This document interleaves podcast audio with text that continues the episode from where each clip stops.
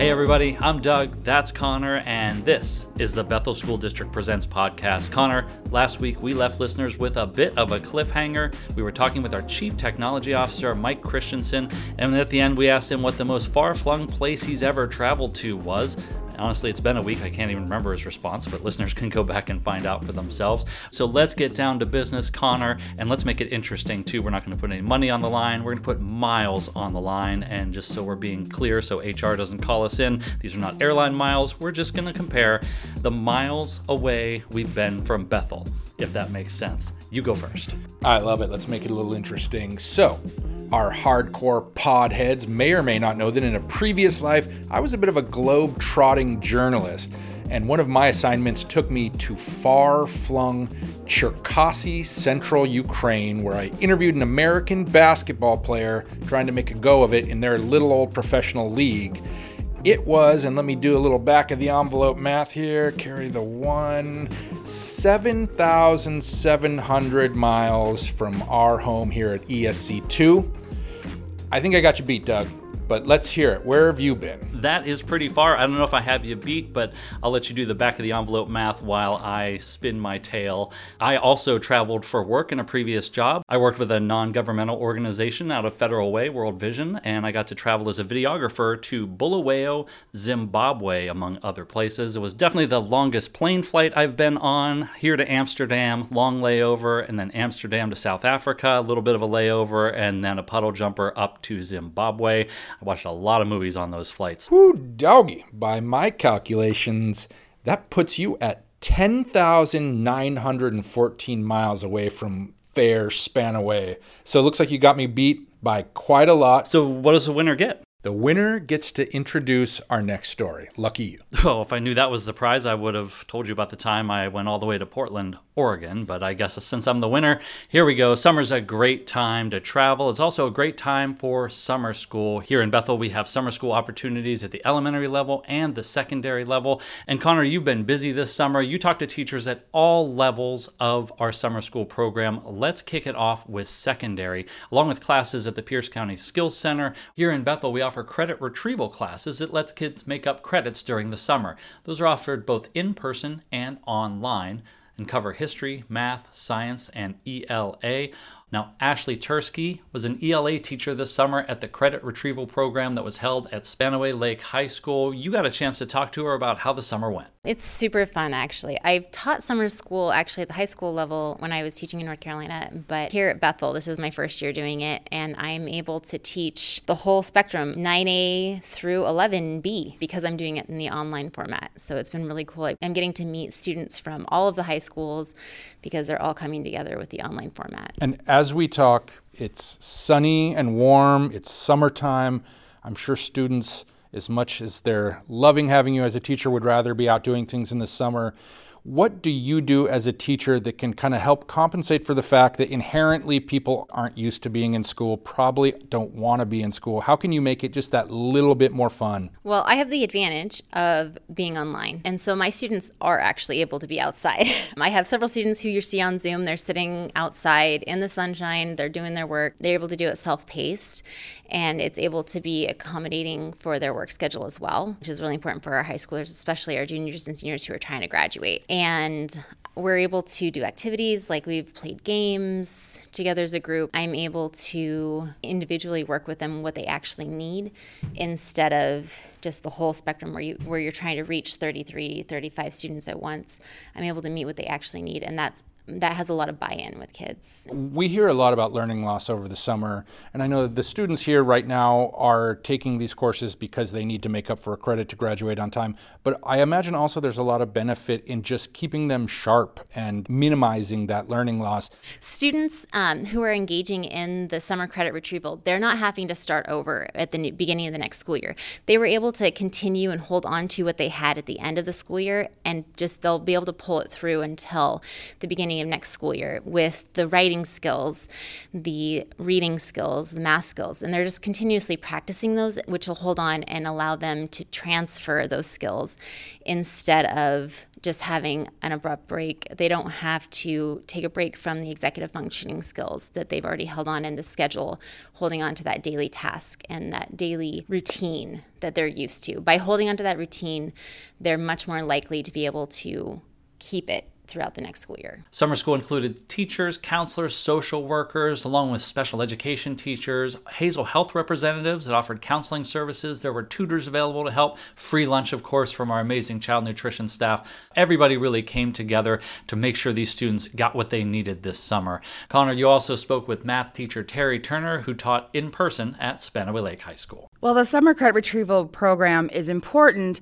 for a few reasons. The first one that comes to mind is obviously retrieving the credit that they didn't get during the school year, but it also allows them to just focus on one subject instead of being hustled throughout the day to their other classes. They come in with a like a more positive attitude, like they really want to get this done. What can you do to keep the students motivated to learn when they're looking outside and it's such a gorgeous day?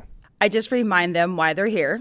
I remind them that you don't want to have to explain to people why you did not get your credit in three weeks. And then I just get to know the kids and just get down on their level and just, you know, remind them, hey, you know, I'm here too. I know it's nice out. I'd rather be somewhere else, but I'm here for you to help you retrieve your credits towards your graduation requirement. And do you notice a difference in, in maybe the way students interact with you or the way that they work from a summer perspective versus just the normal school year?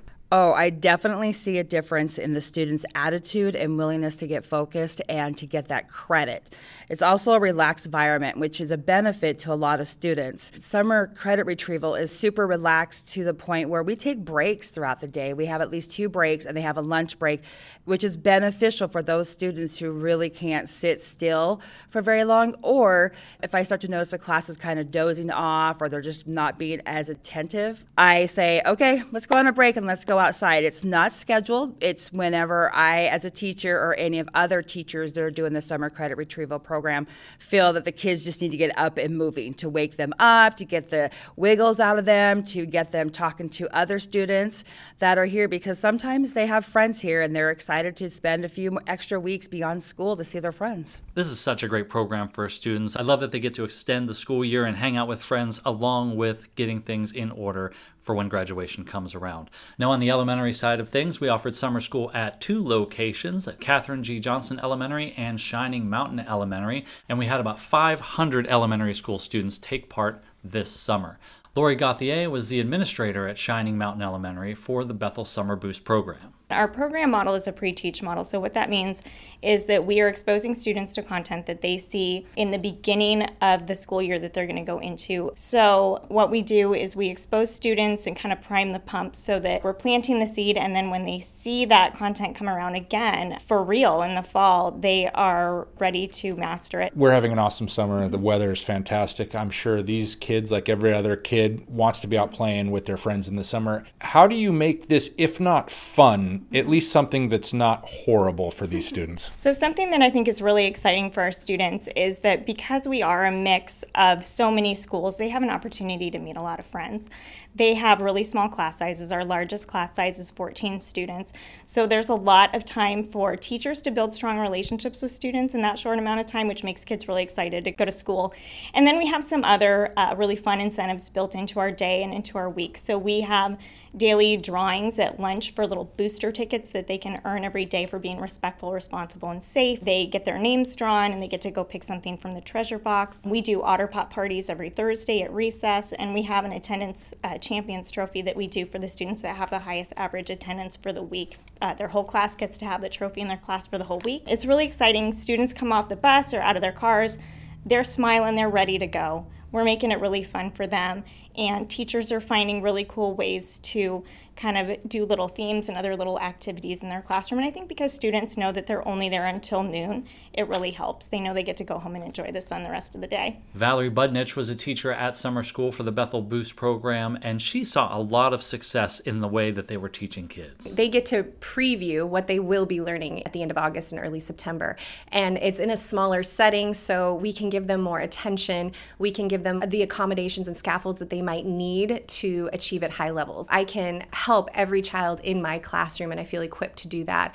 And then the light bulbs go off. So they're learning grade level content, and we're finding ways to help them access that grade level content. And then they have huge aha moments and they get excited about learning. They build their perseverance. We're doing uh, the social emotional learning content as well. We're doing the lessons. So they're learning how to engage with one another and have some of the more positive social interactions that they might have struggled with in the classroom prior. It's just really exciting to see the growth already. Just the few weeks we've been both academically, socially, emotionally, and themselves, like how they view themselves as learners. And I'm excited to see how it translates to the school year. And as a teacher, I'm sure one of the things that you love about your job are those aha moments. And especially when you're dealing with some students who've maybe struggled during the regular school year, what does it mean to you personally when you're able to kind of see those moments where they're getting it, they're enjoying learning, and they're enjoying being in school? That's, I think, why a lot of us go into teaching is that we want to foster and facilitate every child, every person to see themselves as capable learners, achieving whatever their goals might be in life or tomorrow, whatever their goals might be tomorrow.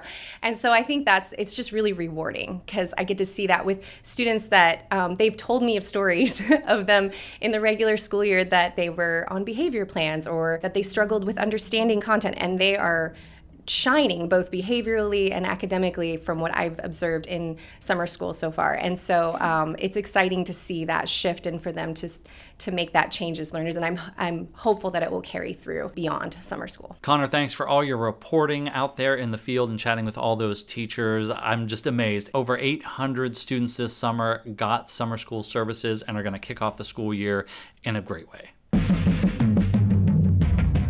And next week, we have a super exciting show. Joel Stuttheider, Director of Transportation, is going to join us. One of the things we're going to talk about are first cars. Now, Doug, something tells me your first car was something like an AMC Pacer, maybe something with flames on the side. How's that? That about right? With a licorice dispenser to boot and Bohemian Rhapsody on the stereo. That was indeed my first car. Not but join us next week. You'll find out what my first car was, what Conor's first car was, and we're even going to ask Joel what his first car was. Have a great week, everybody. Okay. All right. Excellent. Excellent. Excellent. Woo!